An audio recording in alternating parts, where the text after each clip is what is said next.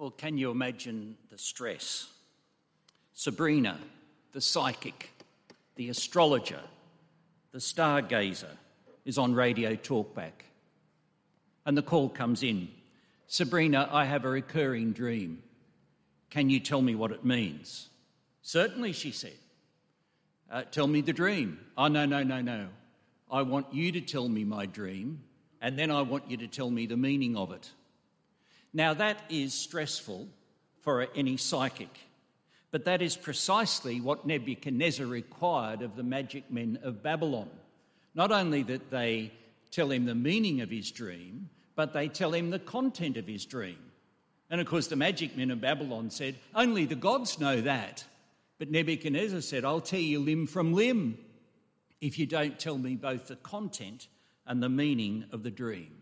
And you know the story in the book of Daniel that Daniel and his three companions go away and they pray.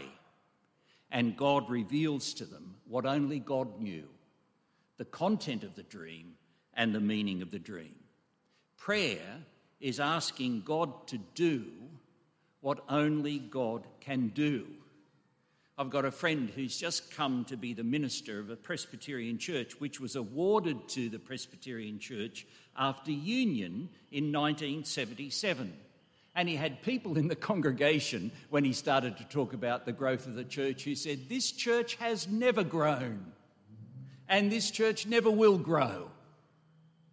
And so he made the inspired choice of starting a series on Nehemiah, on prayer on the theme that prayer is asking God to do what only God can do because growth ultimately comes from God.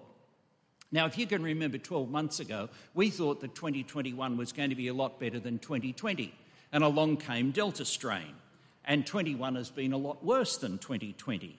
And now we're on the cusp of 2022, and we think that 2022 is going to be a lot better than 2021, and along comes Omicron. How do you approach it? Well, we come today to Mark 14 in the Garden of Gethsemane, and we see here a good pattern for handling a stressful situation. How do you handle stress? I find the older I get, the more stressful I become, especially when my computer won't do what it promises to do.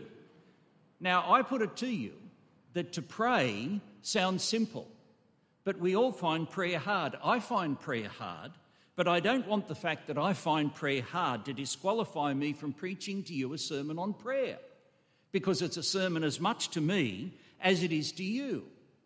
Do you pray? Someone said our prayers are really our creeds. What part does prayer play in your response to stress? Same question what part does God play in your response to stress? In 1853, Hudson Taylor sets out from Scotland on the Dumfries to go to China. And he becomes becalmed in his sailing ship off an island.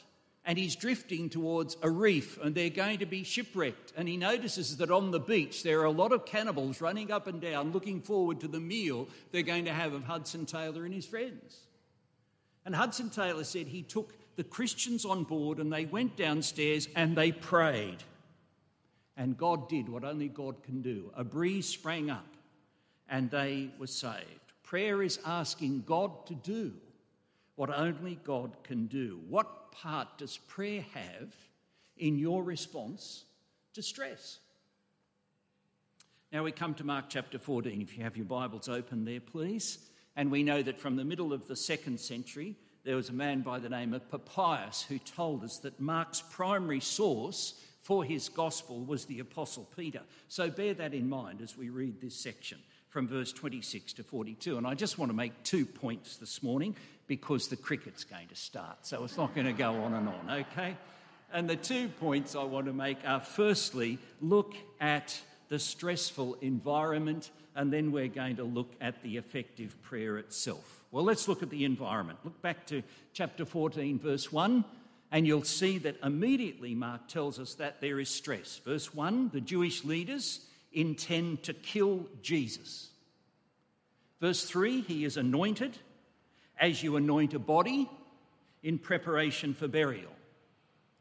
Verse 10 he foretells the betrayal by Judas Iscariot, one of the twelve whom Jesus has chosen.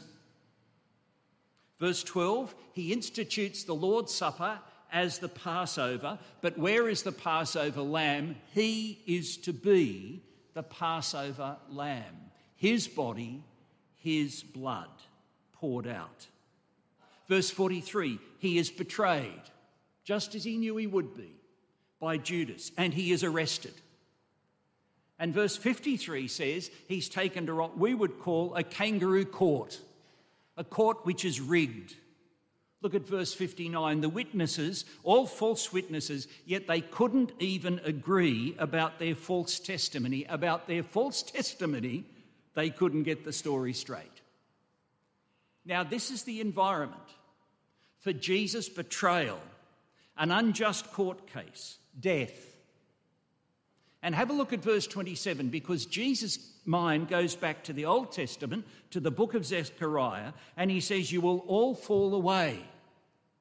The shepherd will be struck. And of course, when the shepherd's struck, the sheep will be scattered. And that's what's going to happen. The shepherd is going to be struck, and you'll all be scattered. But look at verse 28, underline that. It's a brilliant verse, isn't it? But after I am raised, I will go before you to Galilee. But no one came up and said, Hey, what did you say? Tell me, say that again after you're raised. Like someone sitting in church with their camera, uh, with, their, with, with their smartphone, and they've got bing, bing, bing, and they're looking at all this, and the preacher's saying great things, but they've got their head buried in the, in the smartphone. And so Jesus says, After I'm raised, I'll come back to you in Galilee. Uh, they completely ignore him. Nobody comes up and says, Tell us that again. What's this about resurrection? No one comes up and says, What did you say? Their heads are buried in the phone and they ignore him. Verse 31, Peter says emphatically, now remember, Peter is the source. And he says to Mark, now underline that, I said emphatically, I won't deny you. And as I looked around, the other 10, they all said exactly the same. We won't deny you.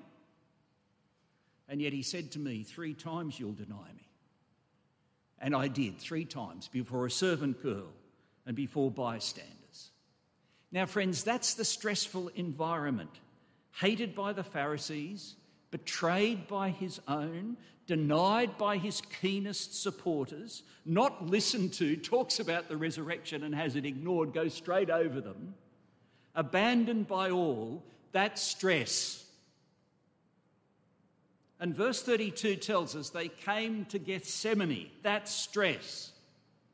Gethsemane translates as the press, the olive press. But the whole idea of the word is the wrath pressing down. It's an uncomfortable place. And it's a garden, but it's a weird name for a garden. It's the garden of press. And that's the environment. And now, secondly, we come to the effective prayer. Look at verse 32. Out of the 11, Jesus takes Peter, James, and John. Oh, they're the inner circle. They're the cream of the cream, are they? Well, Peter's about to deny him, and James and John earlier have said, Put us on the right and left hand in the coming kingdom, will you? Because they want to be prominent. There is nothing impressive about Peter, James, and John. In fact, Jesus says in verse 38 when he finds them sleeping, The spirit is willing, but the flesh is weak. But there, there is witnesses, and they use rare words. Have a look at verse 33. Look at these words. Jesus was greatly distressed. We'd never seen him like that. And he was troubled. Verse 34, he was sorrowful to the point of death. And there, as we watched, verse 35, he fell on the ground.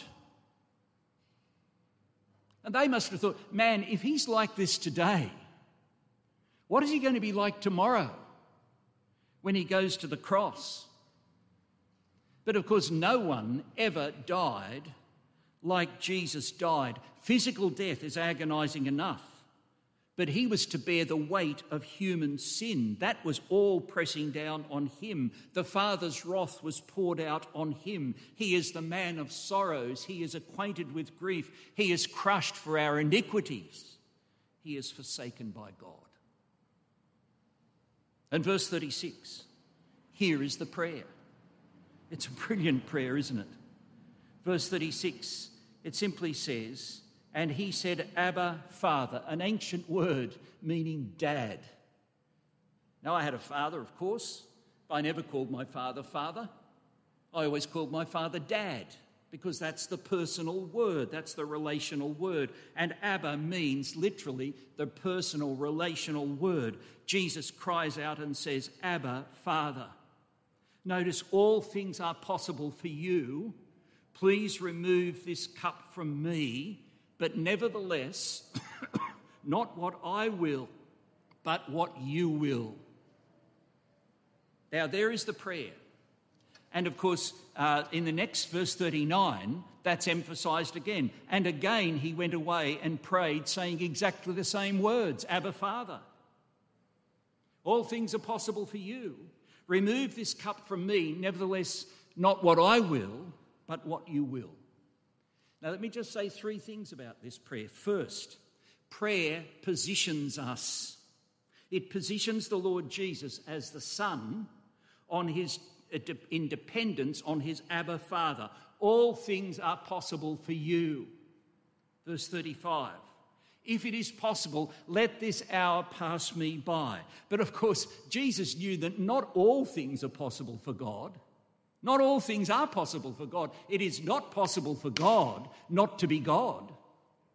God must always be God, and God never acts contrary to himself.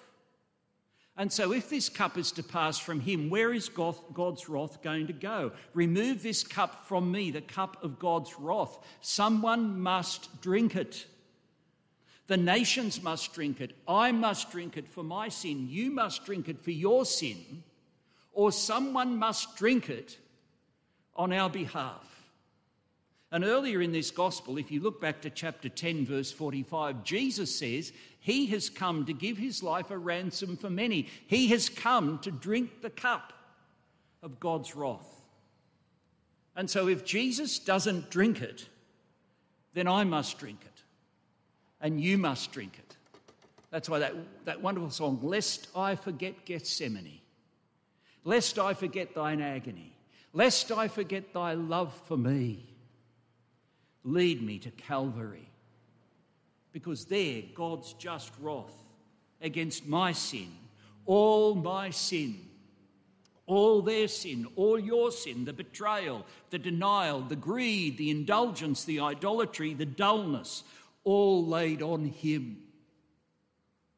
And this prayer positions Jesus as God's dependent son. And prayer will position you as God's dependent child. But the second thing, notice, is that prayer prioritizes. Look at verse 36.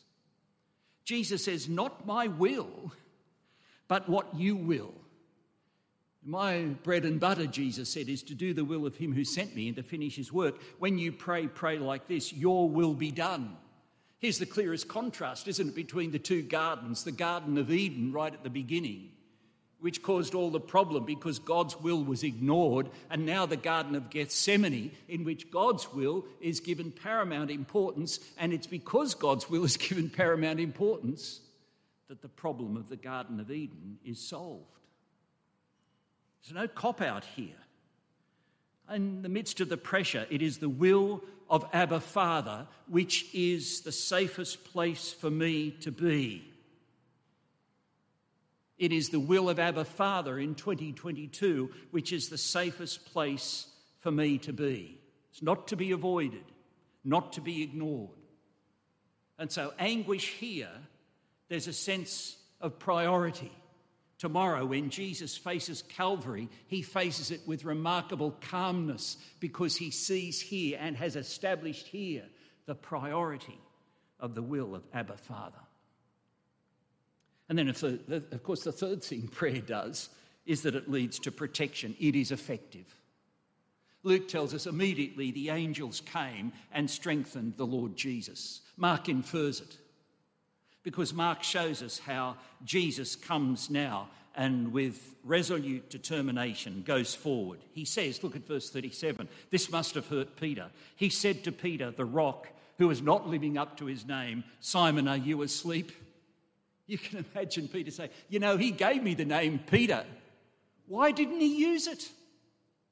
Peter means the rock. And he called me Simon because I, because I was anything but a rock. Simon, are you asleep? He's abandoned, he's denied, but he is strengthened. Verse 41 It is enough. The hour has come. Jesus faces the cross with calmness. The battle is won in the olive press of the prayer in Gethsemane. The soldier who is calm in battle, sweating on the eve of battle, all in the turmoil.